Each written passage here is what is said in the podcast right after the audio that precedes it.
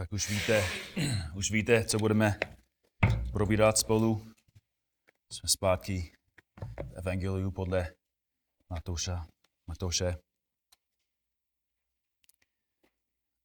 Tak Matouš pět. Matouš pět a já budu číst od verše dvacet sedm až do verše třicet dva. Tak Matouš pět, dvacet sedm až třicet dva. To je část toho kázání, který kázal náš Pán. Slyšeli jste, že bylo řečeno, necizoložíš? Já však vám pravím, že každý, kdo hledí na ženu chtívě, již s ní cizoloužil ve svém srdci.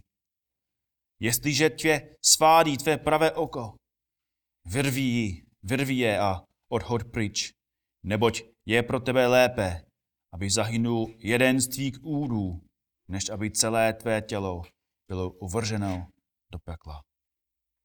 A jestliže tě svádí tvá pravá ruka, utni ji a odhod pryč, neboť je pro tebe lépe, aby zahynul jeden z tvých údů, než aby se celé tvé tělo dostalo do pekla. Také bylo řečeno, kdo propustí svou manželku, ať jí dá rozlukový lístek. Já však vám pravím, že každý, kdo propouští svou manželku mimo případ smilstva, uvádí ji do cizoloužství, a kdo by se s propuštěnou oženil, cizolouží.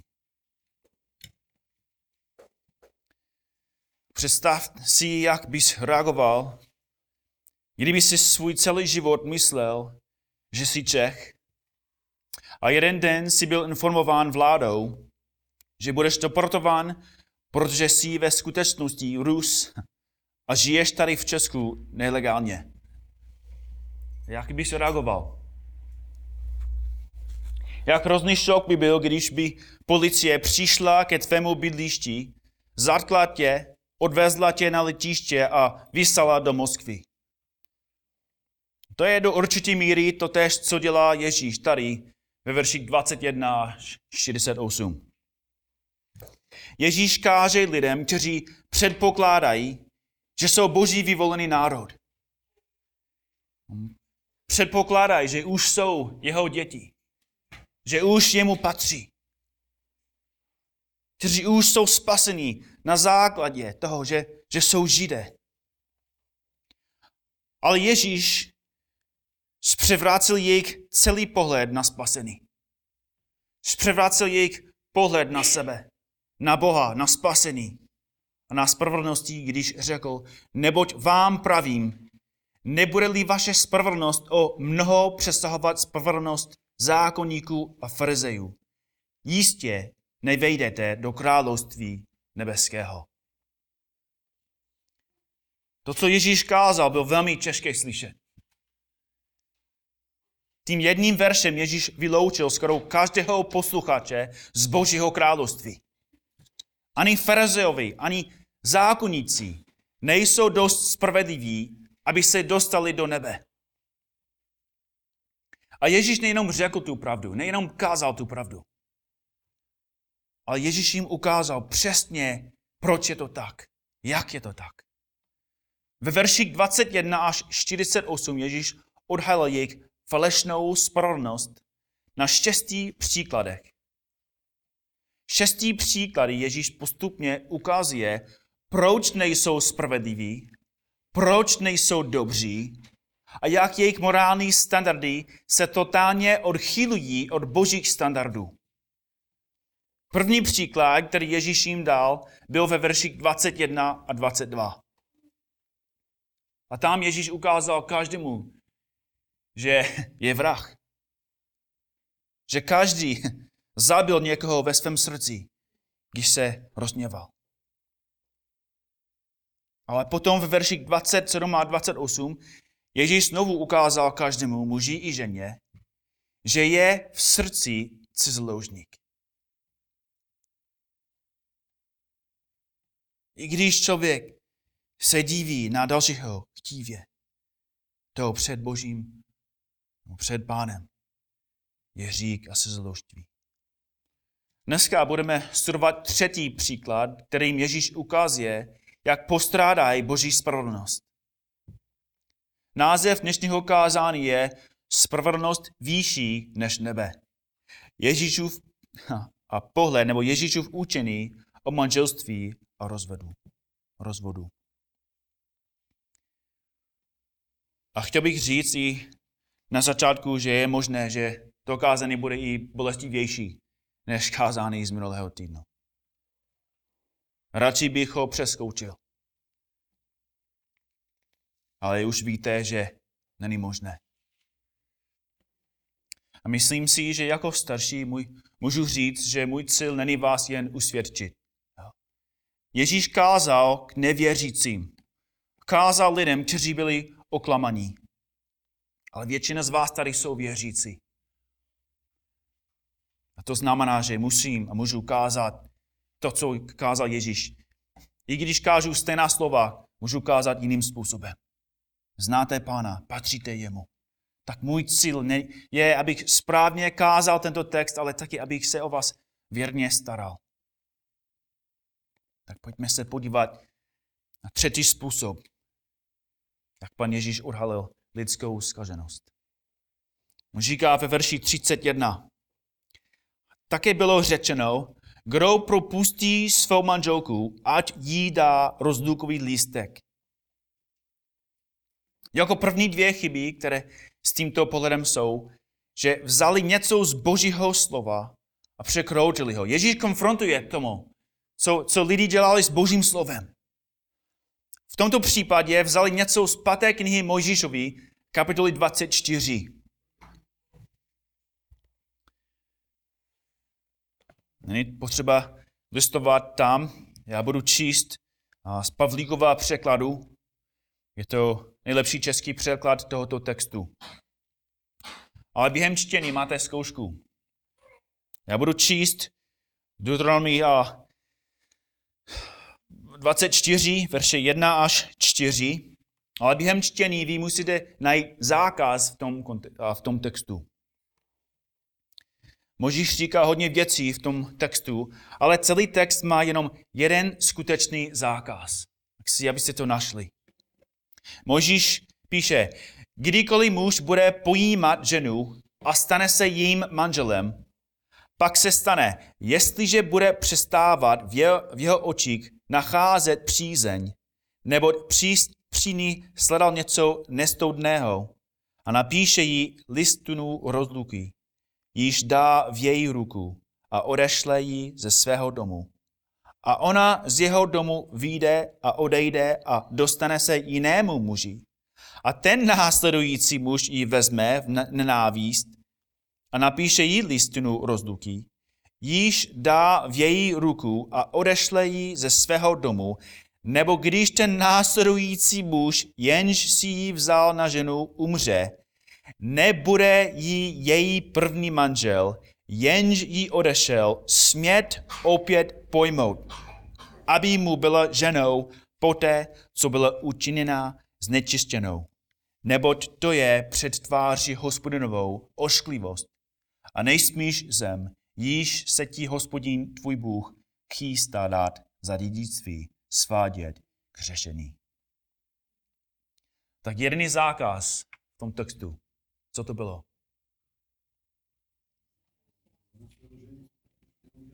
Ano. Ano, ve čtvrtém verši.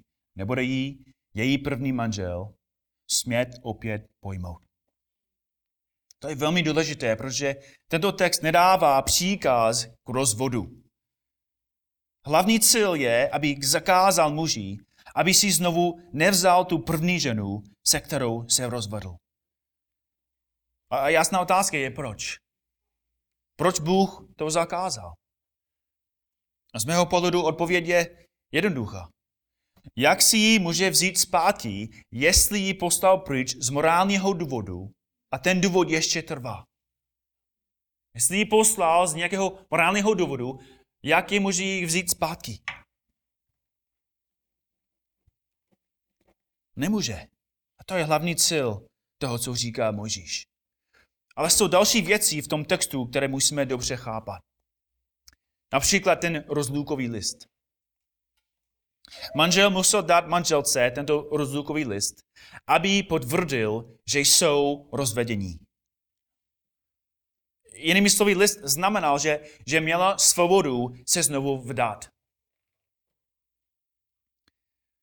A ten list ji zachránil před obviněním ze cizoložství, protože je teď s novým mužem. Ale na základě čeho se mohl muž se svou ženou rozvést? Případ, který Mojžíš dává v Deuteronomii dvacet čtyři, je těžké definovat. Pavlíkův překlad ho přeložil takhle. Jestliže bude přestávat v jejich očích nacházet přízeň, neboť při ní sledal něco nestoudného. Nebo podle ekumenického překladu něco odporného.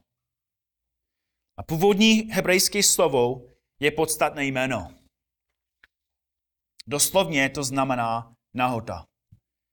Vidíme to stejné slovo například v Genesis devět dvacet dva, když Chám, syn Noého, viděl nahotu svého otce. Nebo v Exodus dvacet, verš dvacet šest, kde čteme a nebudeš vystupovat na můj oltář postupných, aby se na něm neodholává, neodholávala tvá nahota.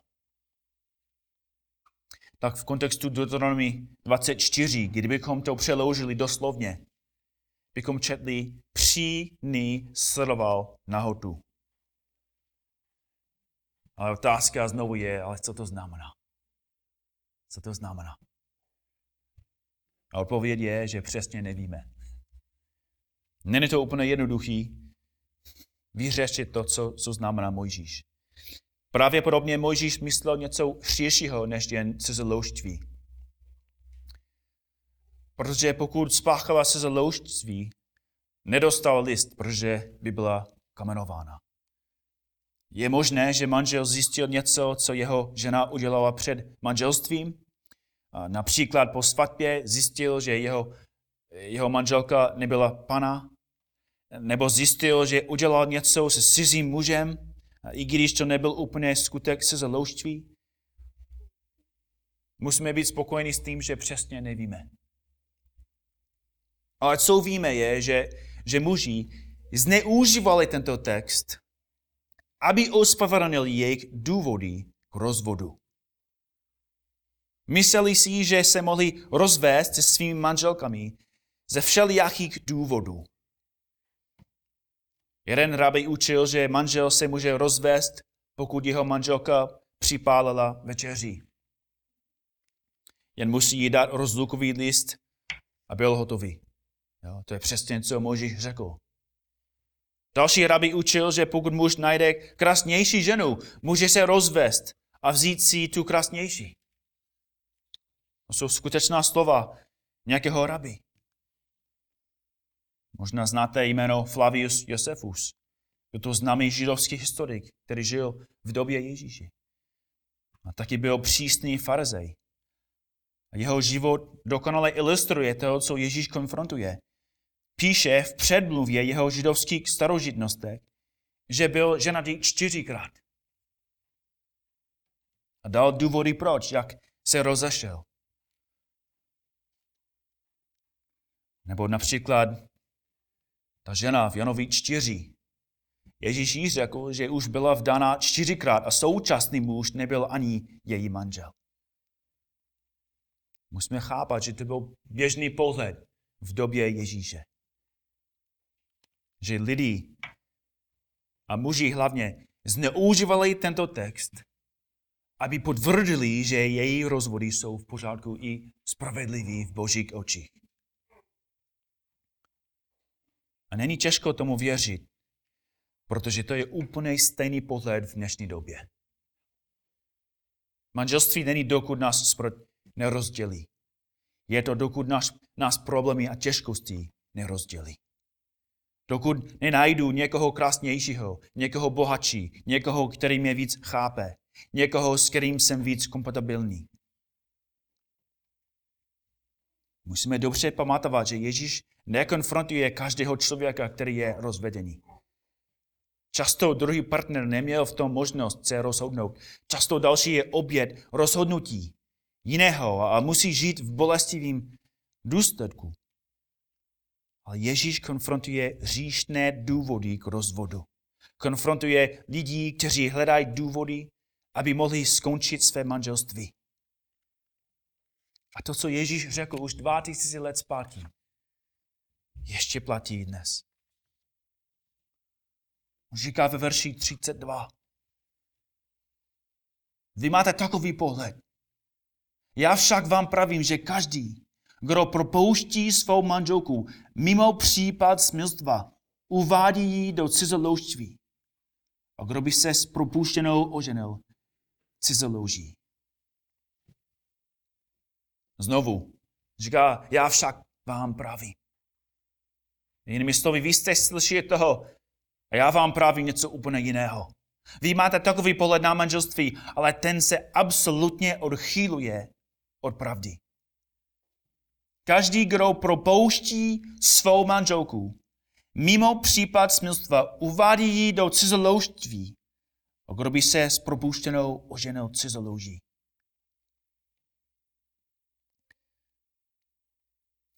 Podle toho, co říká Ježíš, jediná věc, která může zrušit manželství, je cizoloužství. To jsou těžká slova. Jsou těžká věci slyšet, těžké věci, které slyšíme, ale musíme dobře chápat, proč Ježíš říká to, co říká. Cizoloužství je jediná věc, která může dva manžele rozdělit. Ze stejného důvodu, proč pohlavní styk je jediná věc, která může manželství spojit. Genesis dva, dvacet dva až dvacet pět. Tam čteme, a Hospodin Bůh vybudoval z žebra, které vzal z člověka, ženu a přivedl ji ke člověku. Člověk řekl, teď je to kost z mých kostí a maso z mého masa. Bude se nazývat ženou, protože byla vzata z muže. Proto muž opustí svého otce i svou matku a přilne ke své ženě a budou jednou tělo. Poslední verš je velmi důležitý. Přilne ke své ženě a budou jedno tělo. Znamená, že pohlavní styk je skutek, kterým se dva stanou jedním.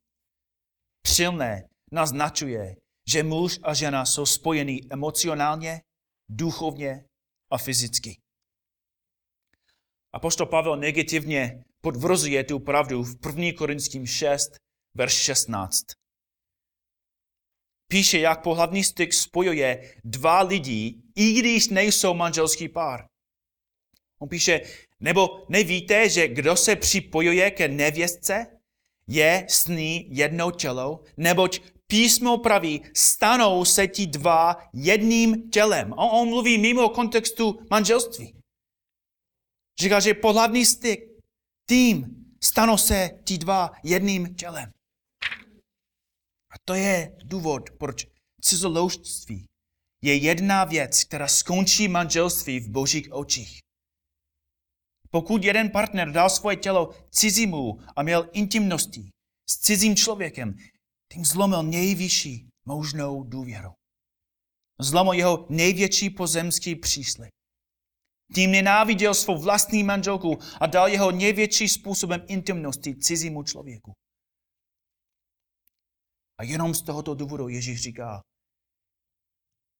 že toto manželství může skončit. Ale musíme pokračovat, protože Ježíš říká ještě víc. Říká každý, kdo propouští svou manželku mimo případ smilstva, uvádí ji do cizoloužství.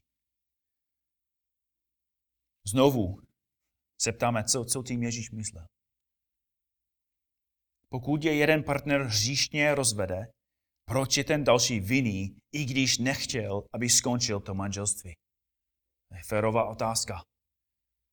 Pokud se jeden partner hříšně odešel a nechal toho dalšího sám, proč on je nebo ona je vinna ze cizoloužství?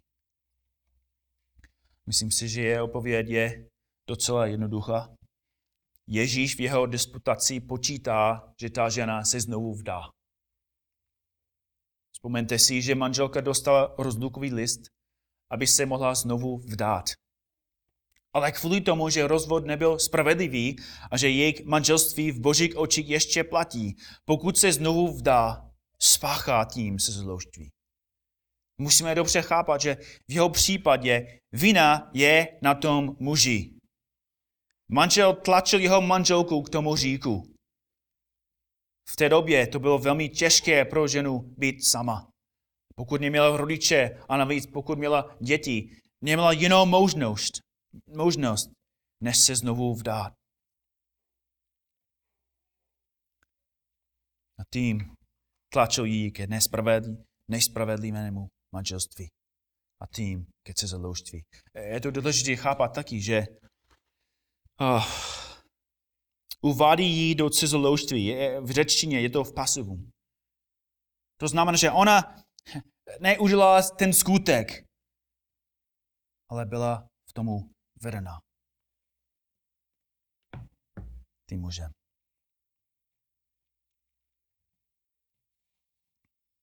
Tlačil ji ke cizoložství. A infekce a nezodpovědnost jeho nebiblického rozvodu tím neskončí. Ježíš pokračuje a říká, a kdo, kdo by se s propuštěnou oženil? Cizoloží. Teď je vinný i ten druhý nový manžel, protože je s ženou, která patří jinému muži v božích očích. Bratře a sestry, tady vidíme, že nebiblický rozvod působí řetězovou reakci. Působí velký hřích v božích očích. Působí zmatek. Vede dalšího k hříchu. A často totálně zničí život dětí. Bratři a sestry, znovu vidíme, že slova Ježíše jsou černobílé. Ježíš hlasal jasnou pravdu.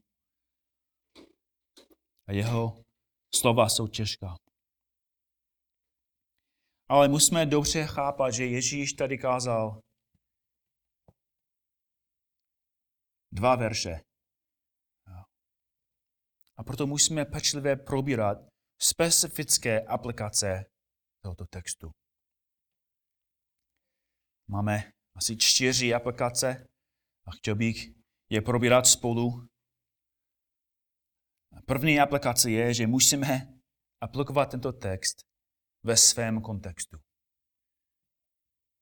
Musíme aplikovat tento text ve svém kontextu. Nemůžeme zapomenout na Ježíšův hlavní cíl.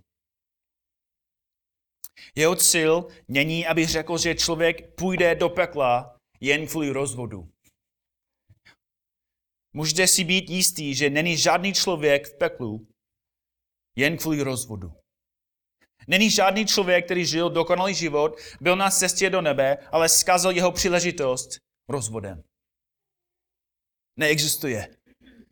Ježíš už ukázal, že je každý vrah a že je každý cizoložník ve svém srdci. Není ani jeden, který je dobrý, svatý, spravedlivý, čistý. Nekáže o rozvodu, aby lidé si mysleli, že dobré manželství je vede do nebe. Je mnoho v pekle, kteří byli celý život v manželství. Jeho cíl je, aby ukázal sebe spravedlivým lidem, že nejsou spravedliví.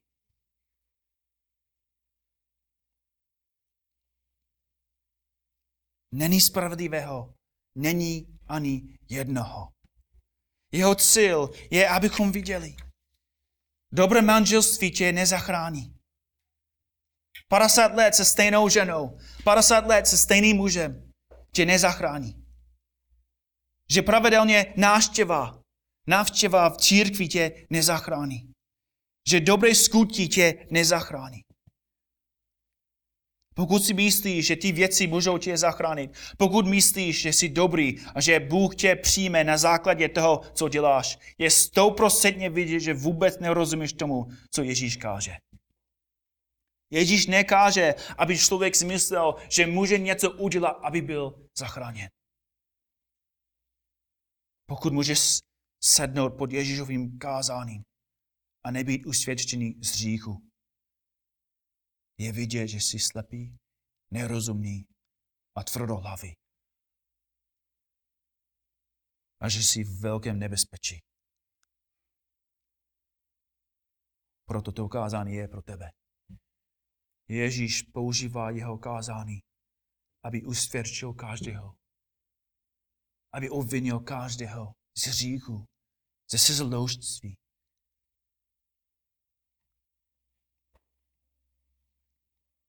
A znovu tady ukazuje ti, že potřebuješ zlomené srdce, že potřebuješ spasitele, že tvoje jediná naděje před Bohem je v Pánu Ježíši Kristu. Skutky, skutky čtyři dvanáct.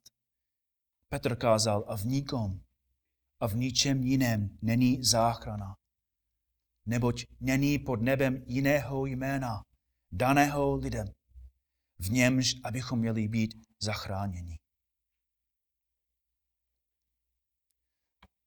Pokud to necítíš za svou vinu, volej ho. Pros Boha, aby ti ukázal to, co, co nemůžeš vidět a co Satan nechce, abys viděl. Prosto, abys mohl cítit plameny pekla a abys viděl svou potřebu spasitele. Protože to je důvod, proč Ježíš káže to, co káže. A druhou věc, kterou musíme dobře chápat, je, že rozvod není neodpustitelný hřích. Rozvod není neodpustitelný hřích.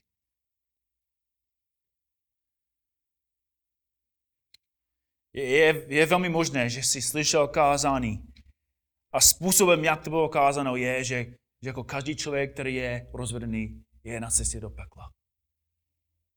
Rozvod je vážné, je to vidět to, tím, co Ježíš káže. Ale Ježíš tím nemyslí, že rozvod je neodpustitelný hřích. Možná ses rozešel nebo rozešla jako nevěřící. Boží milost je pro tebe. Možná jsi zničil hodně životů kvůli tvému rozvodu. A otázka je, co, co můžeš dělat? Co můžeš dělat? Máš rozvod ve svém životě. Co máš dělat? Musíš vyřešit tento hřích přesně, jak jsi vyřešil každý další hřích ve svém životě. U kříže. Rozvod není neopustitelný hřích. Musíš prosit Boha, musíš činit pokání. Musíš činit pokání podle toho, jak je to možné. A přijmout jeho odpuštění. Pokud jsi, pokud ses jako rozešel nebiblickým způsobem, pokud teď máš nového partnera, vyznej toho Pánu, přijmout jeho opuštění a zůstan ve vztahu, ve kterém jsi. Rozvod je hřích a jsou důsledky. Ale musíme dobře pamatovat, že je jenom jeden neodpustitelný hřích. Existuje jenom jeden neodpustitelný hřích. A to je, když člověk popírá, že Ježíš je Kristus. List Hebrům, Hebrejům deset, verš dvacet osm a dvacet devět říká, kdo pohrdl Mojžíšovým zákonem, umírá bez slitování na základě svědectví dvou nebo tří svědků. Uvažte, oč horšího trestu bude hoden ten, kdo pošlapal Syna Božího a krev smlouvy, již byl posvěcen, měl za nečistou, nečistou a ducha milosti potupil. Jinými slovy, ty lidi teď řekli před tím, že byli věřící, přijali Ježíše Krista, přijali evangelium, ale pokračovali dál a v tom kontextu byli pronásledováni, báli se bolesti a popírali Krista. A autor říká, teď není, není jiná, jiná možnost, pokud pokračujete tou cestou, není jiná možnost, abyste byli odpuštěni. Jenom popírání Ježíše a mocí Ducha Svatého je neodpustitelné. A musíme dobře pamatovat, že Boží milost je veliká. Ale musíme dobře pamatovat, že Boží milost není k dispozici, aby člověk ospravedlnil svůj rozvod. Boží milost není k dispozici, aby člověk ospravedlnil svůj rozvod. Asi to, co tady říká, není pro vás, ale pokud jsi pokoušen se rozvést z jiného důvodu než kvůli cizoloužství, nejdělej to. Boží milost nebude pro tebe k dispozici. List Galatským šest, sedm až devět. Nemilte se, Bohu se nikdo nebude vysmívat. Co člověk zaseje, tak také sklidí.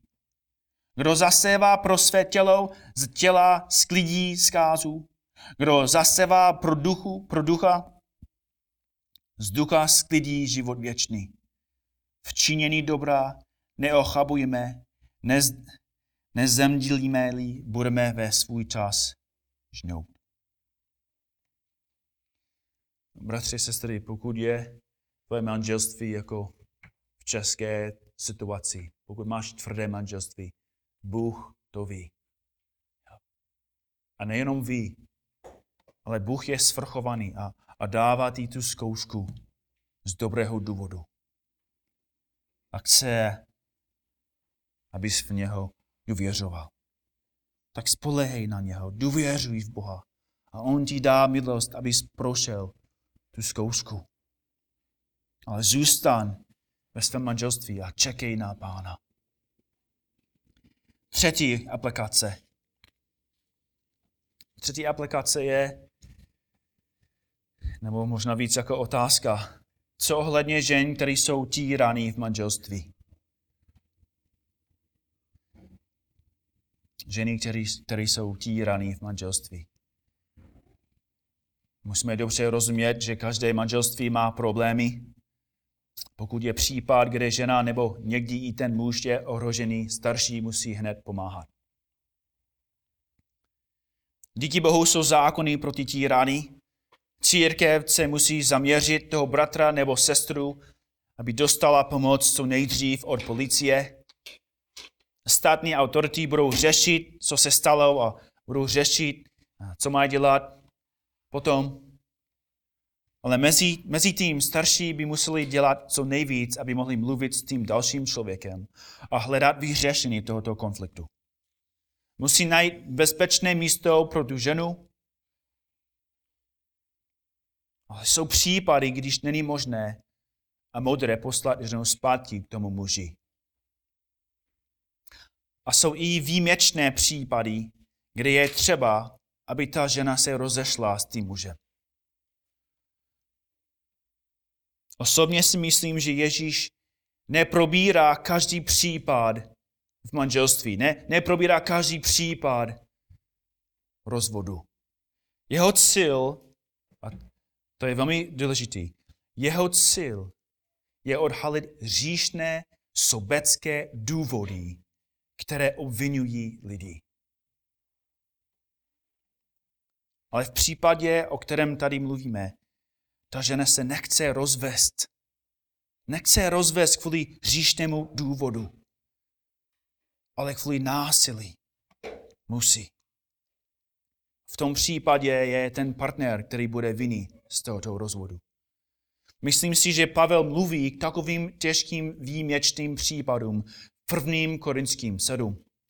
první Korinským sedm, verš deset a jedenáct, tam čteme: manželům však nařízují, ne já, ale Pán, aby žena od muže neodcházela. Když by však přece odešla, ať zůstává nevdaná, neboť ať se s mužem smíří. V tom případě bude nutné, aby ten, který odešel, zůstal svobodný. Ale znovu, to jsou velmi, velmi specifické případy a starší musí je pečlivě a individuálně, individuálně probírat a vyřešit s Boží milostí a moudrostí. A musím to velmi, velmi zdůraznit, protože pokud je někdo, který chce zneužívat to, co, co tady kážu, aby ospravedlnil svůj hříšný rozvod, klame sám sebe a vina bude na něm. Ježíš bere rozvod velmi vážně a musíme mít taky. Ale poslední aplikace. Co potřebuješ dělat, pokud tvůj manžel nebo manželka se cizoloužila? Co potřebuješ dělat?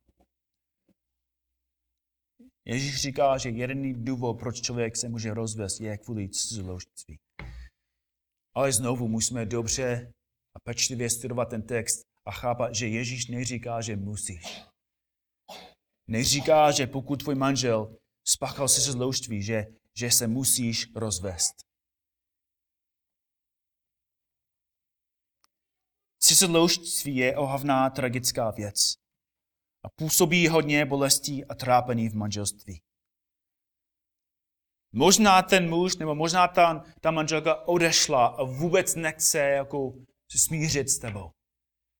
V tom případě manželství skončí. Ale jsou případy, když ten partner chce se vrátit. A musíme dobře pamatovat, že Boží milost je veliká a silná. Je daleko silnější než hřích. Že může překonat i největší problémy a hříchy v manželství. V Starém zákoně máme celou knihu o tom, jak jeden prorok si vzal ženu, která potom cizoloužila a stala se prostitutkou. V knize Ozeáši v první kapitole čteme, jak Hospodin řekl Ozeášovi: jdi, vezmi si ženu smilstva a měj děti smilstva, protože země strašlivě smilní odvrací se od Hospodina. To je silná, silná věc. Hospodin chtěl používat Ozeášův příklad manželství jako ilustrace, jaký je vztah mezi Bohem a Izraelem. A v tom příběhu Bůh je ten věrný, milující manžel a Izrael je ta ohavná, nevěrná manželka. Já vím, že už je, už je pozdě, ale dovolte mi, abych četl ten poslední dlouhý text. Myslím si, že je velmi důležitý a užitečný. Poslouchejte to, co ten věrný Hospodin říká své nevěrné manželce a jak bude se k ní teď chovat a jak se k ní bude chovat v budoucnosti. Ozeáš dva, verš tři do dvacet pět. Věďte při se svou matkou, věďte, protože ona není mou ženou a já nejsem jejím mužem. Ať od sebe odstraní svá smilstva a znaky svého cizoloužství z prostřed svých prsů. Jinak ji sleknu do naha a vystavím ji, jak byla v den svého zrodu, proměním ji, že bude jako pustina. Učiním ji podobnou bezvodé zemi a nechám ji zemřít žízní. Ani nad jejími syny se neslitují, protože jsou to synové smilstva, protože jejich matka smilnila. Verš jedenáct. Proto si vezmu zpět své obilí v jeho době i své nové víno v jeho určený čas. Odejmu svoji vlnu a svůj len, které měly zakrývat její nahodu. Nyní odhalím její hanbu před očima jejich milenců a nikdo ji nesvobodí z mé ruky. Ukončím všechny její oslavy, jejich každoroční svatí, její novoluní, její soboty, všechny její určené svátí. Spustoším její révu a její kon a fikovníky. O nichž říkala: to je moje vzda, kterou mi dala moji milenci. Proměním je v hoštinu a bude ji prožírat plný zvěř. Navštívím ji s trestem za dny bálů, kdy jim obětovala, zdobila se svými náušnicemi a šperky a chodila za svými milenci. Ale na mě zapomněla, je Hospodinův výrok. Ale hle, já ji přibavím, přivedu ji do pustiny a budu mluvit jejímu srdci. Tam ji dám její vinici a údolí Akor jako bránu naděje. Tam bude povolná jako za dnu svého mladí, jako v den, kdy vyšla z egyptské země. I stane se v onen den je Hospodinův výrok, že budeš volat můj muži a nebudeš už na mě volat můj Bále. Zasnoubím, verš dvacet jedna, zasnoubím si tě na věky, zasnoubím si tě spravedlností, právem, milosrdenstvím a slitováním. Zasnoubím se tě, si tě věrností a poznáš Hospodina.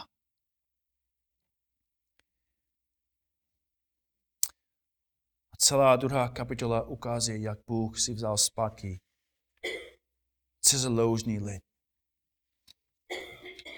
Ukazuje, jak veliká je jeho láska k nám, když taky hřešíme proti němu. A ukazuje, že je možné i pro manželství nejenom pokračovat po smilstvu pro cizoloužství, ale i dobře fungovat a zažívat velkou radost. Keďže nezapomínáme, kdo jsme my, bratři a sestry. Že, že tento text přesně ukazuje na to, co jsme udělali my proti Bohu a co Pán Bůh udělal pro nás. Kéž by Bůh dal v našich srdcích větší lásku k němu, který položil svůj život za nás. Amen. Hospodine, díky tomu, co jsi udělal v našich srdcích, můžeme tobě říct, že tebe milujeme. Teď jsme schopni tebe následovat, teď jsme schopni tě poslouchat.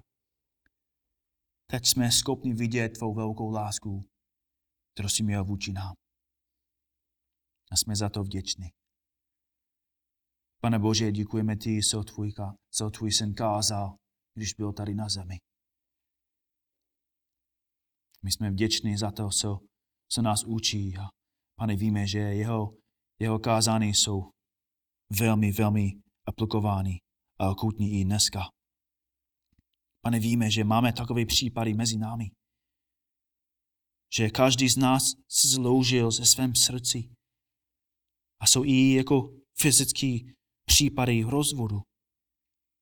Ale Pane, děkuji ti, že ty jsi zemřel za nás a že tvoje krv, že tvá krev zaplatil i za rozvody. A proto, proto teď prosíme, abyste nám pomohl i jako církev, abychom chodili s tebou, abychom sloužili navzájem, abychom vyjádřili i všem ostatním svou lásku, Pane, i těm, kteří nás ublíží a kteří chtějí nás pronásledovat. Pomoc nám i v těch případech, abychom jim ukázali lásku. Děkuji ti ještě jednou za tvoje slovo. Děkuji ti za, tvůj, za, za tvou smrt. Amen.